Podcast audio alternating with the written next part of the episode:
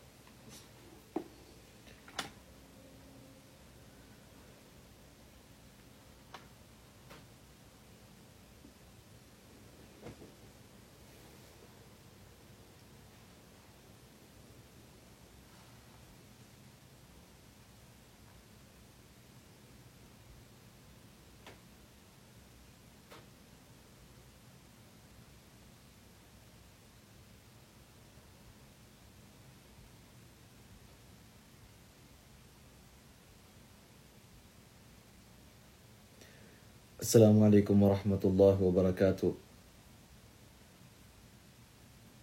الحمد لله رب العالمين والصلاة والسلام على أشرف الأنبياء والمرسلين محمد وأصحابه أجمعين أما بعد Inshallah, we're continuing into the story of the Prophet sallallahu alaihi wasallam and the seerah of the Prophet sallallahu alaihi wasallam, and we're discussing the events that took place in the seventh Hijri, and right now in our story, in the life of the Prophet wasallam, uh, we've had few incidents after now uh, the Treaty of Hudaybiyah and we've discussed the Battle of Khaybar and how Khaybar was uh, uh, conquered. And then now we're in our story, we're in about a year after the Treaty of Hudaybiyah. And so, if we remember the Treaty of Hudaybiyah, one of the conditions and one of the things that was set up was that the Muslims were not allowed to um, do their Umrah right then and there, but they were allowed to come back the next following year and fulfill their umrah.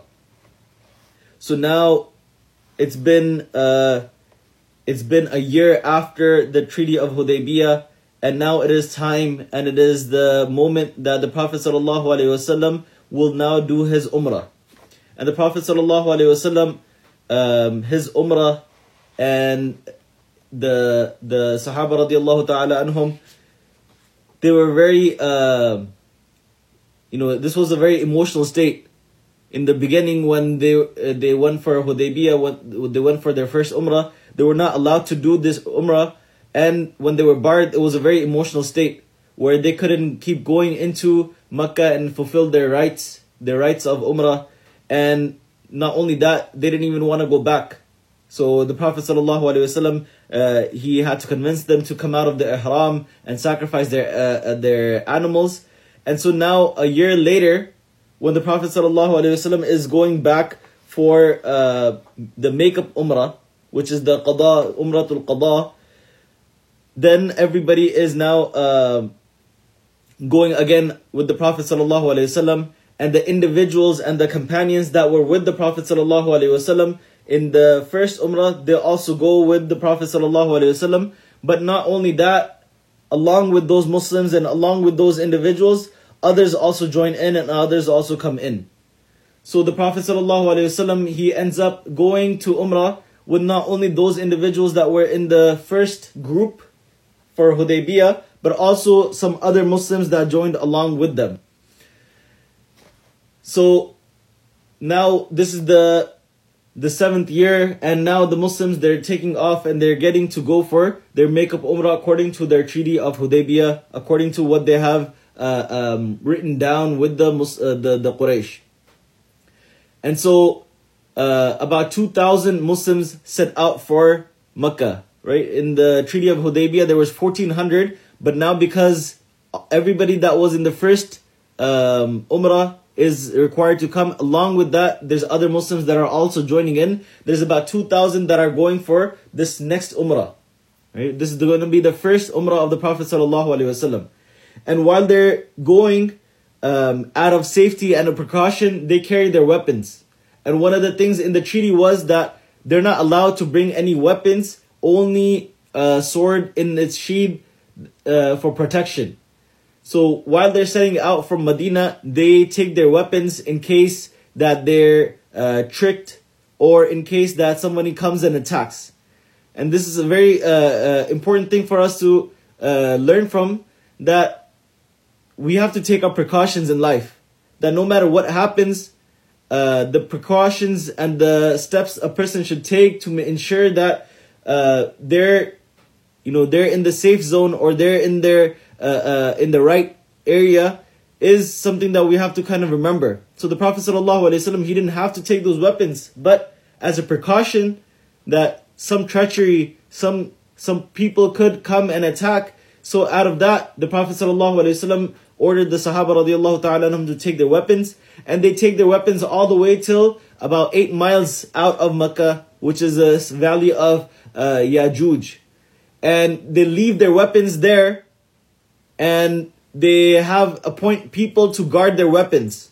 And then they continue into Mecca, uh, according to what the treaty says, which is, you know, a, a sword that is in the sheath. So they're not breaking the treaty, but in the journey, from Mecca, uh, Medina to Mecca, they were carrying their weapons. And they appointed the people so they would trade off and they would finish, uh, a group would finish their Umrah and then they would go guard the weapons. The next group would go and complete their, uh, their Umrah. Now, imagine the setting and the scene that is about to occur that the Prophet ﷺ, after almost uh, seven years of being expelled and being taken away from Mecca is now going to go into Mecca, the place that he was born in and the, the land that he loves.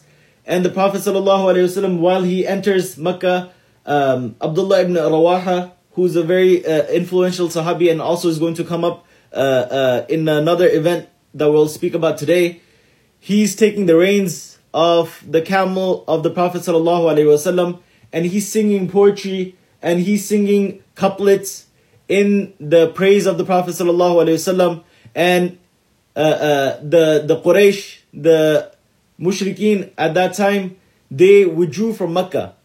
To uh, this was three days. That was, that was part of the pact that they withdrew from Mecca to allow the Muslims to come do their uh, ibadat, their umrah, and then leave. So he's singing, you know, loudly that all the Quraysh they can hear and all the Quraysh they went into the hills and they were actually looking at the sight of the Muslims coming in and the Muslims doing their tawaf and their rites.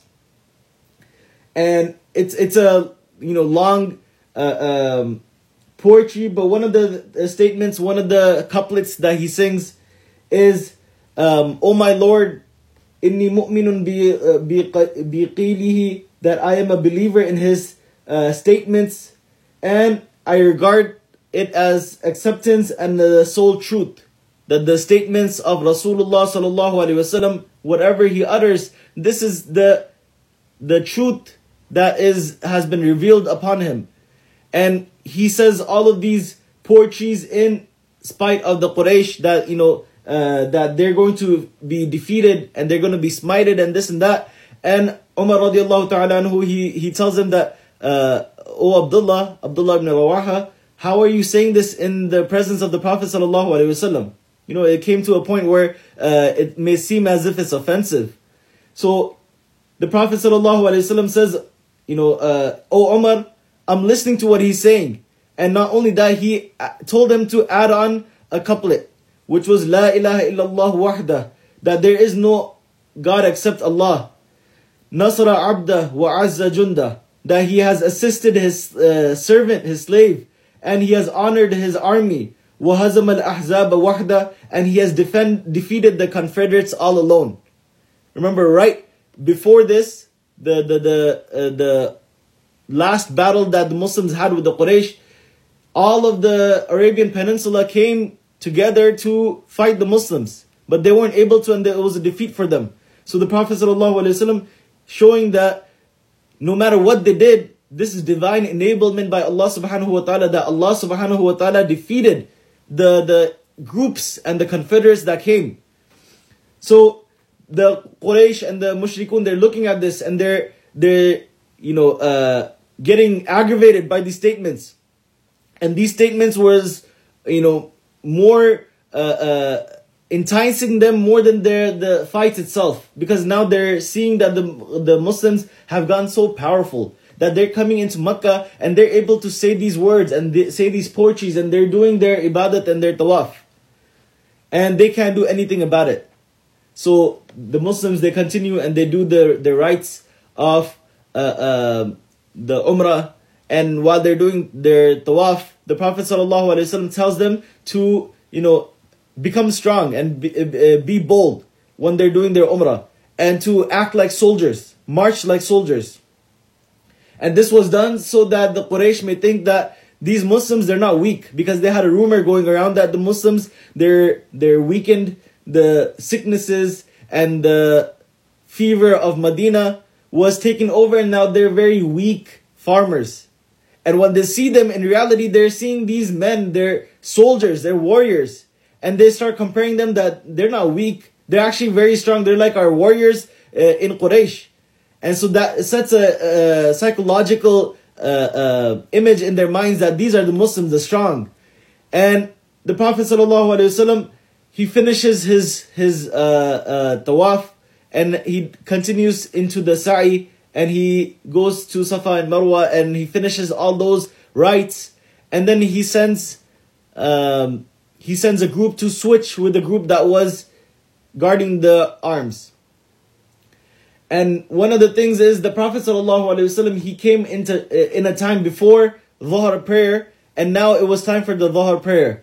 So he sends Bilal radiallahu ta'ala anhu on top of the Kaaba, on top of the house of Allah that has been, you know, uh, decorated and been, uh, uh, not decorated, but disgraced by these idols, right? All of these idols were placed into the Kaaba and around the Kaaba, on top of the Kaaba, and that was their worship. So he sends Bilal radiallahu ta'ala anhu on top of the Kaaba and he tells them call the adhan for dhuhr.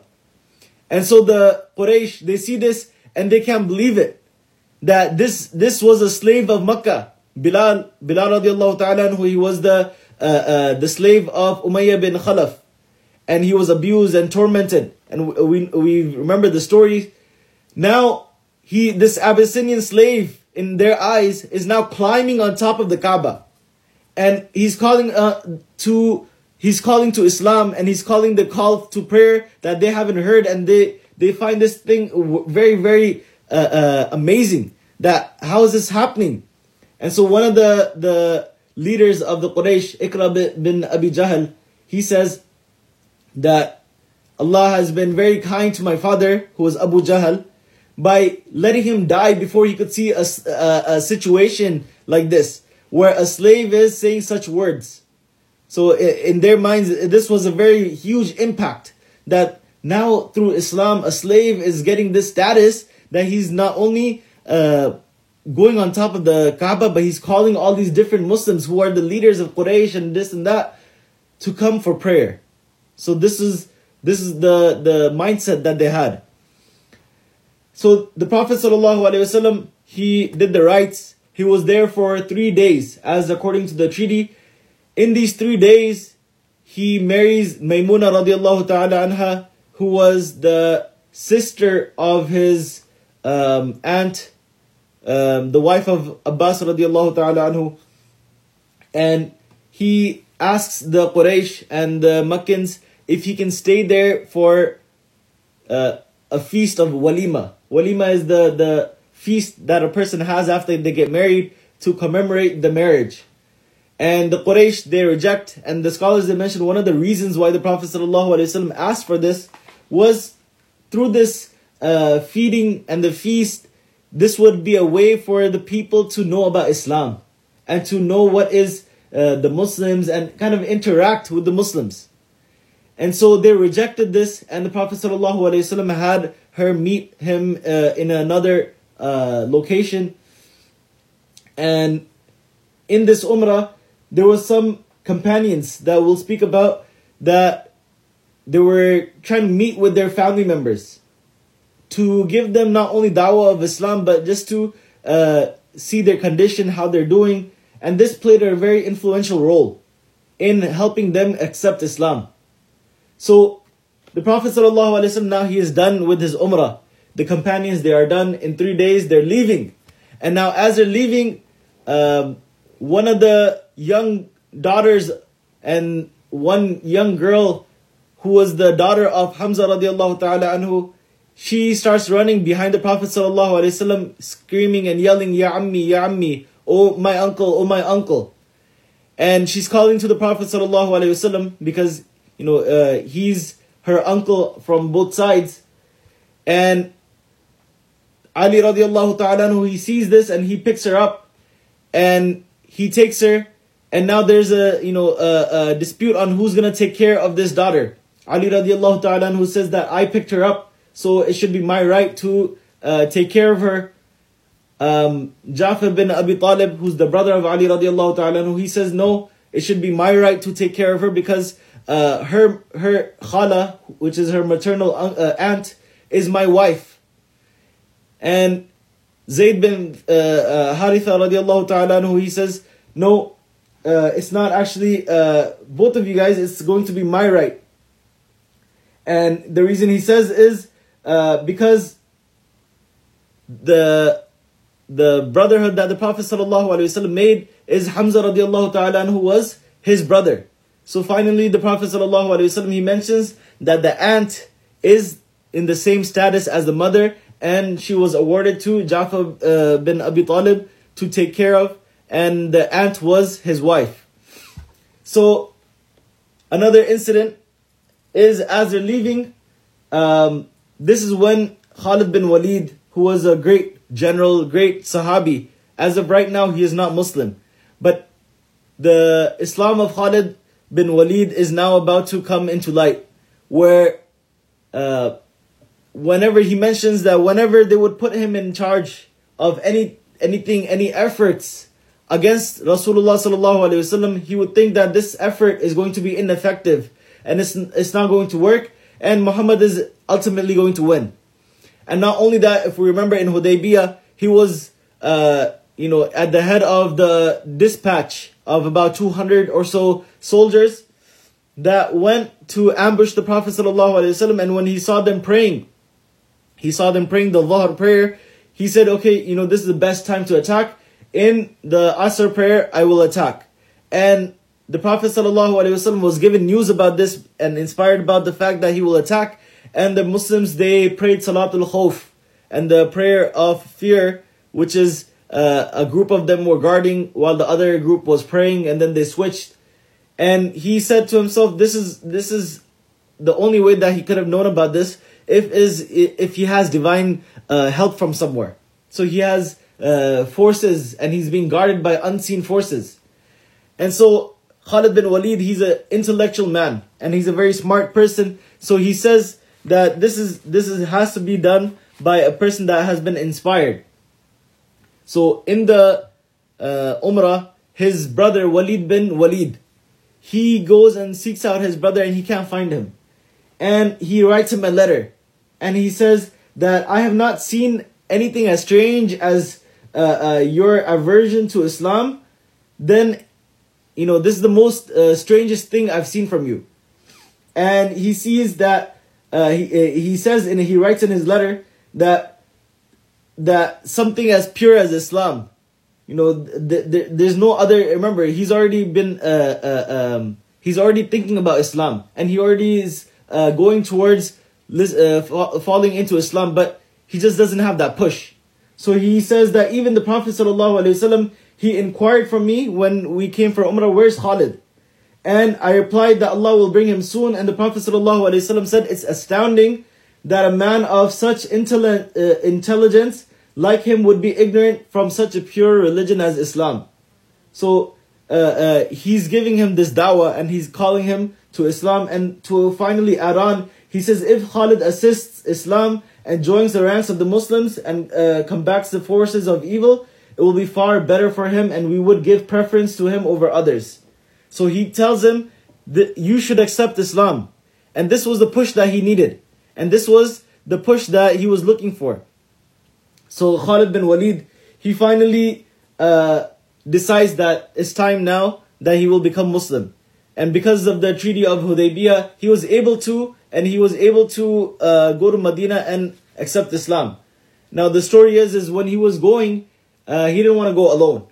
He didn't want to go make that journey alone, so he asks, uh, um, you know, the close cousins and companions he had, and he asked Safwan bin Umayyah, and he's lost family, and he's, you know, the you can say uh, the rival of Abu, Abu Sufyan politically, and he says, no, there's no way I'm gonna go uh, become Muslim. Um, he goes to Ikramah bin Abi Jahl, who says the same thing, and he's lost his father, and you know uh, all of this hatred is in him. Um, then he goes finally to Usman bin Talha, and finally they agree, and he also says that you know I've been feeling like I want to accept Islam, so we'll go to Medina and we'll accept Islam. On their way, they meet another companion, Amr bin As. And the reason why I'm mentioning this is look at the events because they're accepting Islam now and right after that, the Prophet ﷺ in, in an expedition honors them by making them uh, uh, lead that expedition out. So, on their way, uh, they meet Amr bin As, and he also says that, you know, where uh, I want to accept Islam, he was coming from Abyssinia, and all three of them go to Medina. They come in the presence of the Prophet ﷺ, and they accept their, uh, they take their shahada, they accept Islam. And one of the feelings that uh, Khalid bin Walid, since he fought so many Muslims and he was a general from the Quraysh, is that he thought that, you know, Islam, how is going to uh, take him with all his pre, uh, prior sins. So the Prophet ﷺ, he said, Al-Islamu yahdimu ma kana qabla. That Islam, it obliterates and forgives every single thing that is before Islam. Meaning a person comes with a clean slate. So whatever actions and uh, uh, things that a person was involved with after Deen and after Islam, Allah subhanahu wa ta'ala forgives all of that. So now the companions they're coming into uh, this was also a time a, a, lot of the companions came and the Prophet sallallahu alaihi wasallam in another uh, narration he mentions that Makkah has put out its uh, uh, you know liver meaning its best its best individuals its most honorable individuals and then now they have come to Medina as Muslims. So this is a time when a lot of the companions they became Muslim, and now the Prophet ﷺ, he sent an invitation to uh, the Syrian border, and this is the this is the uh, the beginning of the battle of Mu'tah, where the Prophet ﷺ, he sent three leaders and three amirs, and all three of them passed away. And this is a very interesting battle, right? Uh, and uh, and we'll see how how the Sahaba radiallahu ta'ala they, they fought such uh, fierce opponents. So the Prophet wasallam sent the invitation of Islam to Shurahbil bin Amr Ghassani, and this was the governor of Sham uh, under the Romans. And this whole expedition it took a, the, the the time frame of about a month, right? And we're still in uh, you can say the 20th year of uh, uh, prophethood, which is about the 7th or 8th year uh, of Hijrah. And so, when the Prophet ﷺ sent his invitation to accept Islam and the dawah of Islam, he responded by killing the messenger of the Prophet ﷺ.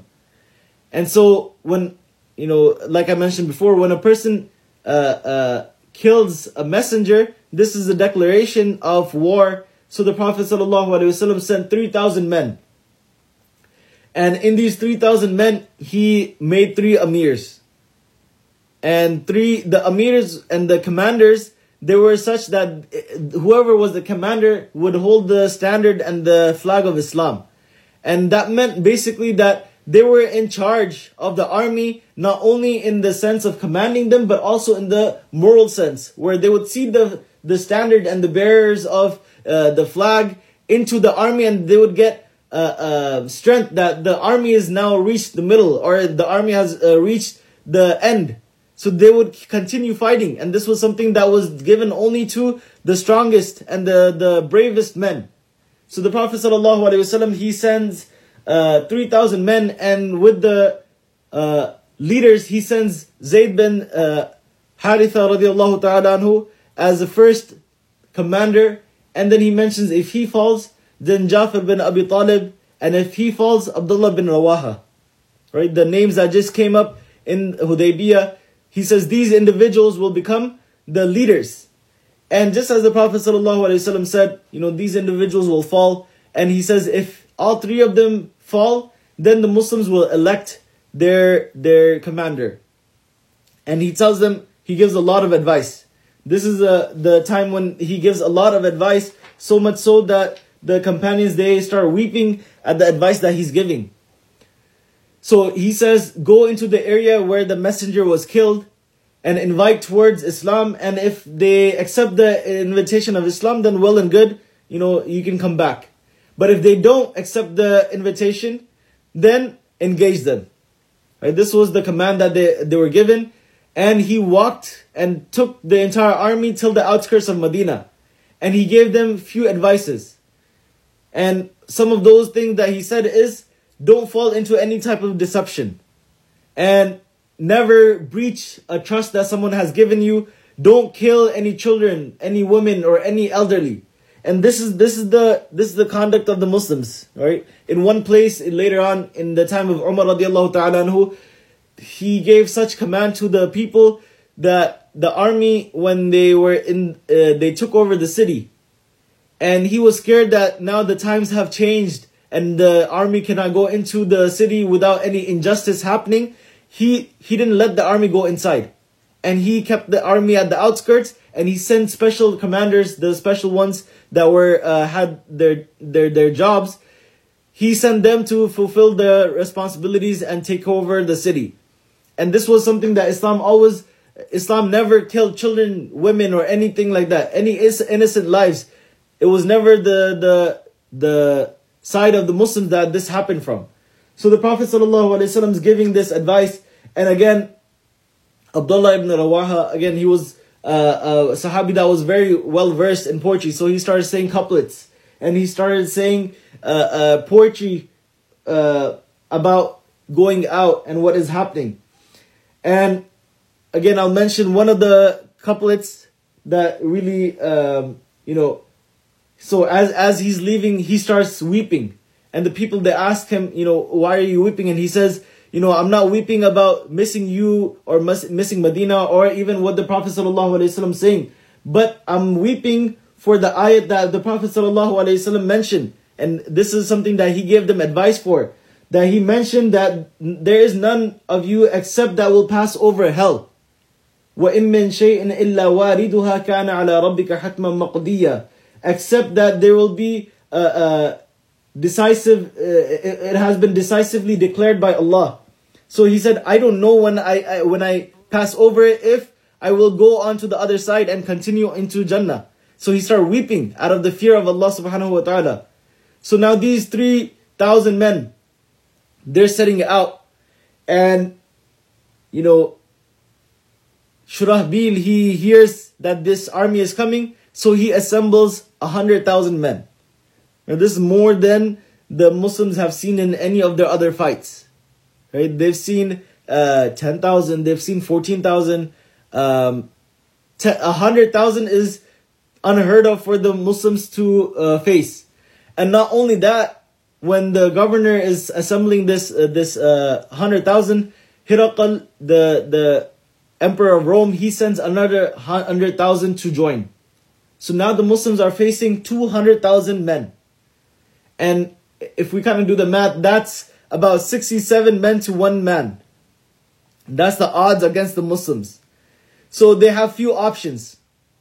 And they think that number one, number one, we can send for reinforcements and we can send a message to the Prophet ﷺ if you know now they're in Sham, they're in the Syrian border um, near the Roman uh, Eastern Roman Empire's border, so that we can send for reinforcements. Or number two is we fight, and this is where Abdullah ibn Rawaha he encourages them to uh, uh, renew their faith and renew their intentions and fight. And so he says that uh, you know what what are we being uh, uh, uh, scared about? You know, he, he's he's speaking to them in a way that what are we being scared about? If we don't fight them on the basis of their numbers, we never look at numbers anyways. We don't even care about the numbers. We only look at the divine help that is coming, which is the deen of Allah subhanahu wa ta'ala that Allah subhanahu wa ta'ala has honored us with. Nothing else matters. All of these numbers and how many people they have, how many people we have, it doesn't really matter. It's only with the help of Allah subhanahu wa ta'ala something can happen. So he says, so if we advance and we fight, either two things are gonna happen. Either we're gonna win, which is good for us, or we're gonna be martyrs, which is good for us. So he renews, and this is the iman that a person should have, that outwardly something seems as if it's a certain way. And we think that this is how uh, uh, uh, something is, and we may think it's bad, and we may think that it's uh, defeating us. But if we remember the promise of Allah subhanahu wa ta'ala, you know, we think about it with the lens of the Quran and Sunnah, then everything becomes easy. So he's saying there's no difficulty. We will, we will, each option that we have is something that is good. So the battle starts. Again, 3,000 versus 200,000. And Zayd bin Thabit is now the Amir, the commander of this army, and they're at the Syrian border, and they're fighting, and he falls, and he passes away. And Jafar bin Abi Talib, he was mounted on a horse, he gets down, and he takes the flag before it falls down, and he's fighting, and he's fighting, and it's mentioned that his right hand gets chopped off, and then his left hand, he loses it in the path of Allah. And he puts the flag by his abdomen, so that way it doesn't fall. And he also passes away. Now, while this is happening, Rasulullah sallallahu alaihi wasallam is getting inspiration, and he's being shown by Allah subhanahu wa taala exactly what is happening. And the Prophet wasallam calls the companions. And uh, uh, uh, you know he calls everybody and he starts describing the events which is occurring. And he says zayd has engaged the uh, the army and he is holding the flag. And everybody's listening in everybody's tuning in. They want to see what is happening. And then he says zayd has become shaheed.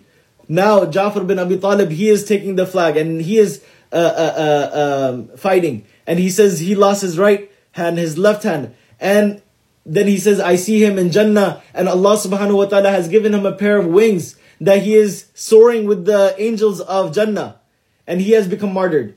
Then uh, uh, Abdullah ibn uh, Rawaha, he takes the the uh, flag, and he's fighting, and he also falls. And so the Prophet ﷺ is telling them every single thing exactly as is uh, happening, as inspired by Allah subhanahu wa ta'ala. They mention Abdullah uh, uh, ibn Rawaha, he fought so much that uh, his whole body had about 90 wounds. 90 wounds that his body had, and not a single one of those wounds was on his back.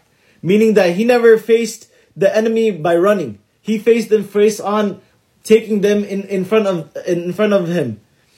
So after he passes away, now the third commander is gone. So now the Muslims have to elect so immediately they say, who will be the commander? And one of the companions, he puts the standard of Islam in the hands of Khalid bin Walid, who just became Muslim. And Khalid bin Walid, we know he was an experienced general.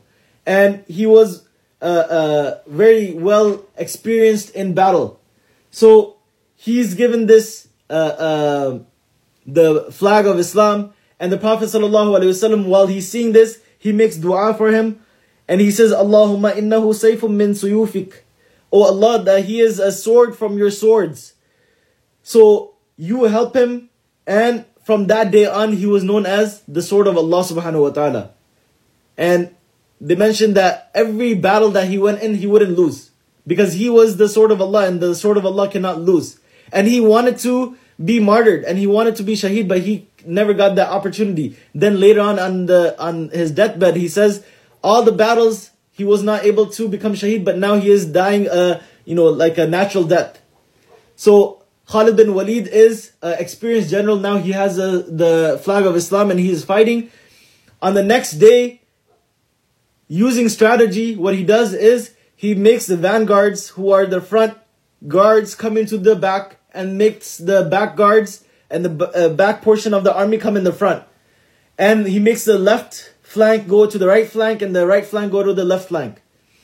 So now they think when they're facing them off the next day, they think that this is a whole new reinforcements have come.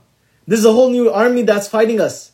Because they were seeing individuals now because of the change, they're like, where are the people that we were fighting? Where did they go? So now they're thinking that these are totally different uh, uh, uh, army members that come. So Herakl, the emperor of Rome, he's thinking that, you know, the Muslims, they sent for reinforcements and now groups of reinforcements are coming. So what happens is they continue fighting and then they go, uh, uh, Herakl withdraws to a, a hill area, right? And the Muslims, they also go back to an area and then from that, the uh, Herakl goes back and the Muslims also go back. And the reason is, is he's thinking that the Muslims, they're going to continue sending their reinforcements. This is a battle that we're not going to win.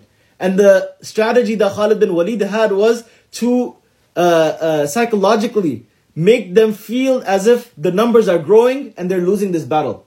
And it seemed it worked in that sense where they, they thought that the Muslims are continuing to come and Muhammad has sent reinforcements. Little did they know that it's only the same amount of people that have uh, uh, been there from before.